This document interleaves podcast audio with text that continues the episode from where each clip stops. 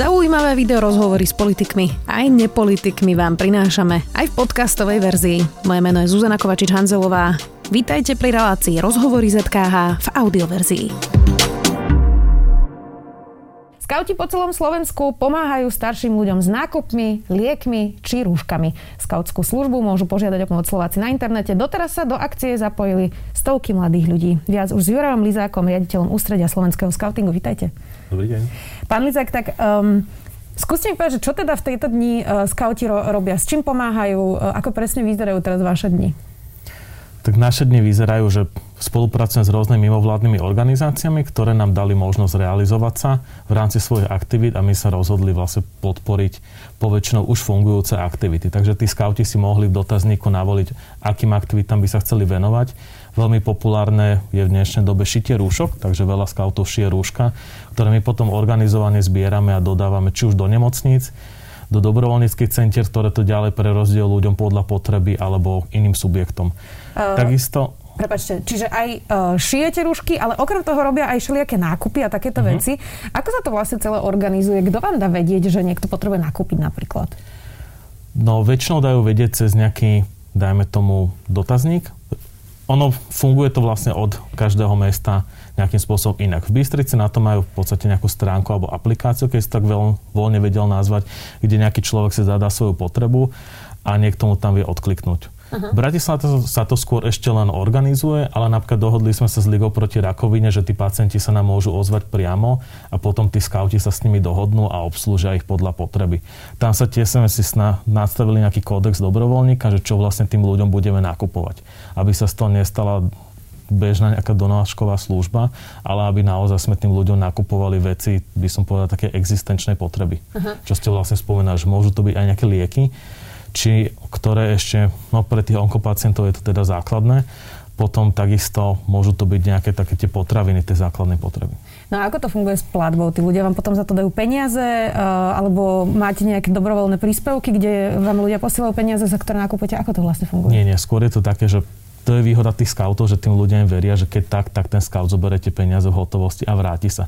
Vlastne to je ten benefit, ktorý uvítalo viacero mimovládnych organizácií, že tí naši dobrovoľníci sú už preverení, že to nie sú ľudia z ulice, ktorí sa len niekde prihlásili, to sú ľudia, ktorých my vieme dohľadať, to sú ľudia, ktorí sú preverení rokmi praxe fungovaním, to sú ľudia, ktorí majú aj nejaké meké zručnosti v rámci komunikácie, alebo majú také ten bežný pocit služby, ktorý sme ju rozvinuli v rámci organizácie Takže preto vlastne viaceré organizácie nás aj oslovili, či sme im schopní toto zabezpečovať ako Liga proti rakovine pre týchto onkopacientov. Takže tí ľudia sa telefonicky e-mailom dohodnú, že ako sa spraví ten nákup. Ale tiež sme si dali strop pre tých dobrovoľníkov, že maximálne robia nákupy do nejakých 20 až 30 eur. Proste tí ľudia nemôžu robiť nákupy, ja neviem, 100 eurové alebo že plný vozík nakúpiť. Radšej pravidelnejšie po menšom. Jasné, rozumiem. Dobre, takže už sme spomenuli rúška, už sme spomenuli nákupy. Ešte niečo sme zabudli?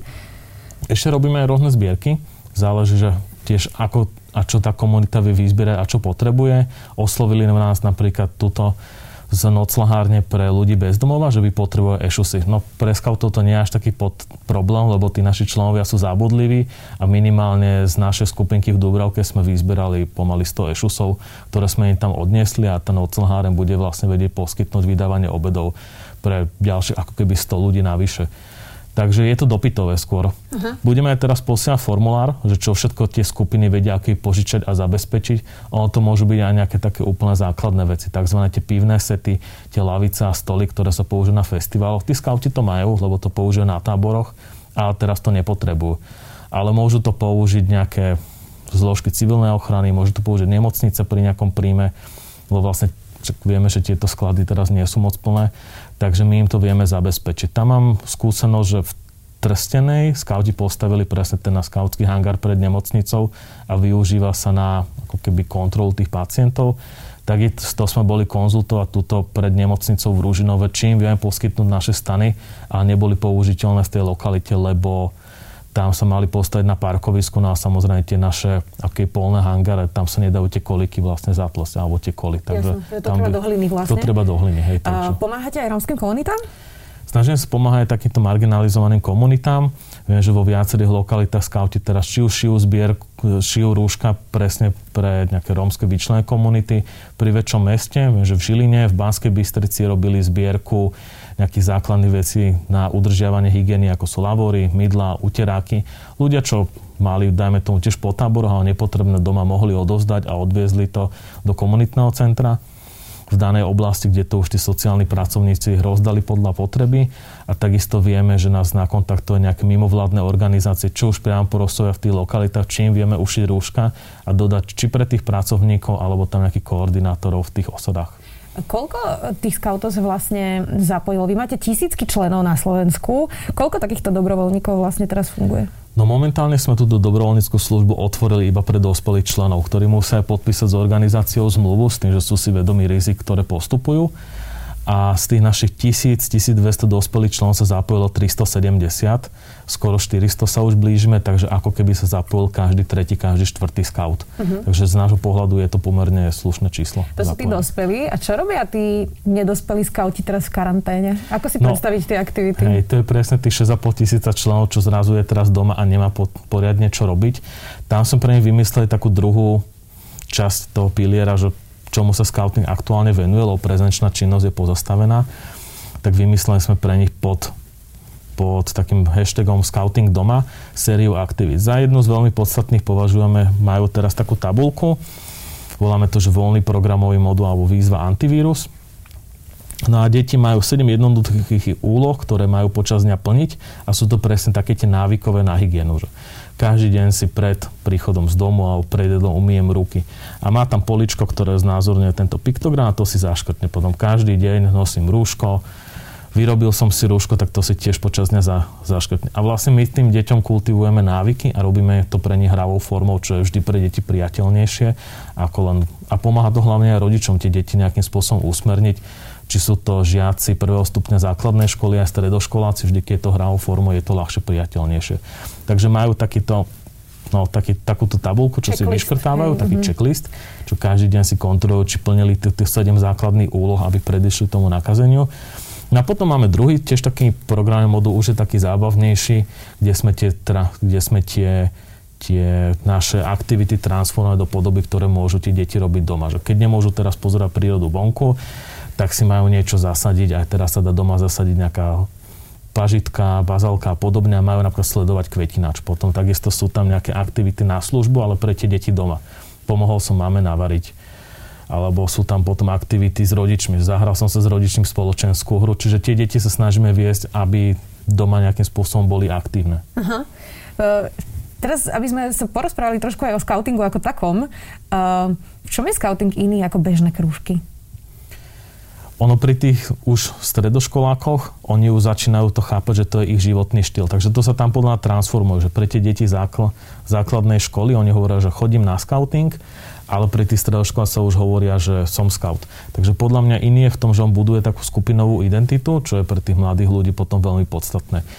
Je to taký ten všeobecnejší zámer a rozvoj, pričom, no, ja, my to porovnáme s inými športmi, že my robíme aj hodnotové vzdelávanie, ale robíme ako keby aj taký ten telesný, fyzický rozvoj. Sú, a máme skrz neformálne vzdelávanie aj rozvoj mekých zručností, že je to naozaj taký ten holistický, všeobecný taká rozvoj. Taká vlastne, hej? Áno, je to taká moderná kalokagatia. A takto vlastne aj ten náš zakladateľ zmýšľal, že nejako takto by to mohlo fungovať. Vy máte množstvo tých nášiviek na tej uh-huh. krásnej košeli. Čo to všetko znázorňuje, keď majú skauti takéto nášivky? No to je vždy taká moja pomôcka, od ktorej sa potom aj vieme odraziť.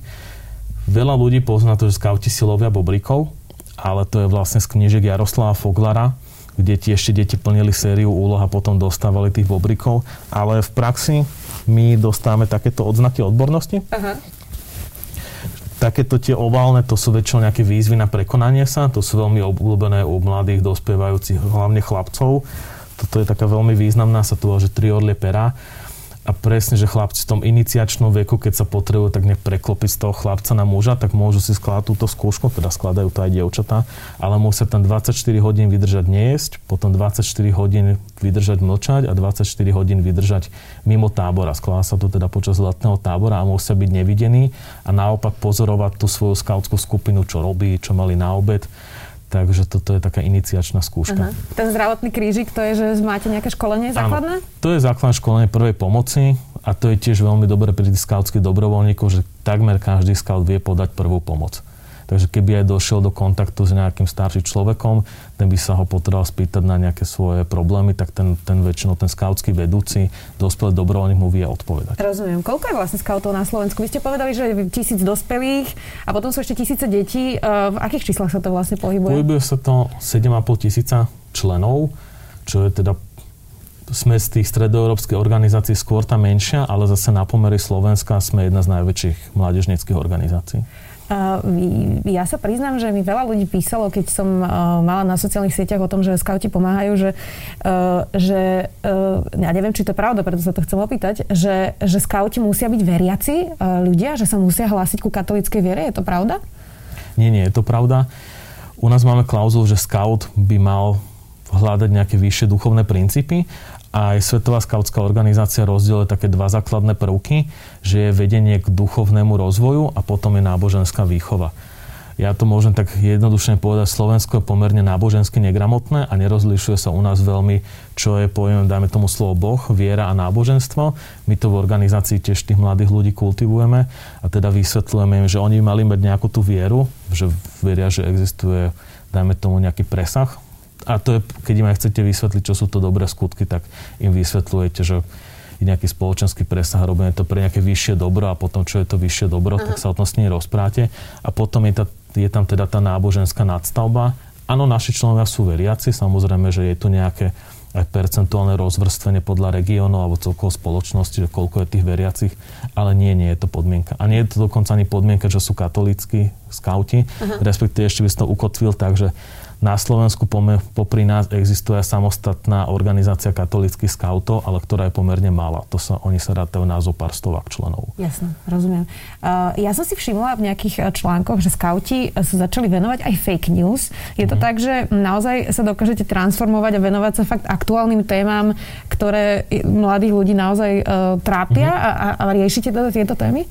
Áno, tiež veľa ľudí má predstavu, že skauti to sú len do prírody a oni sa tam budú učiť opekať, ale nie je to úplne tak, lebo ten scout má byť aktívny občan, aby mohol vôbec aktívne pôsobiť vo svojej komunite, tak musia vedieť, prehľadnúť, čo sú konšpirácie, čo sú teda hoaxy. A scouting sa v poslednej dobe veľmi veľa venuje aj kultivácii vlastne tohto internetového priestoru. Vznikli nám aj nové presne tie odznaky odbornosti, ako je to napríklad smartfonista, aby sa tie deti naučili robiť s tým smartfónom, že len sa s tým nehrali, ale naozaj využívali ako nástroj na svoj sebarozvoj a takisto sú tam potom aj odznaky odbornosti a také tie úlohy v tých našich programoch venujúce sa fake news. Uh-huh, uh-huh.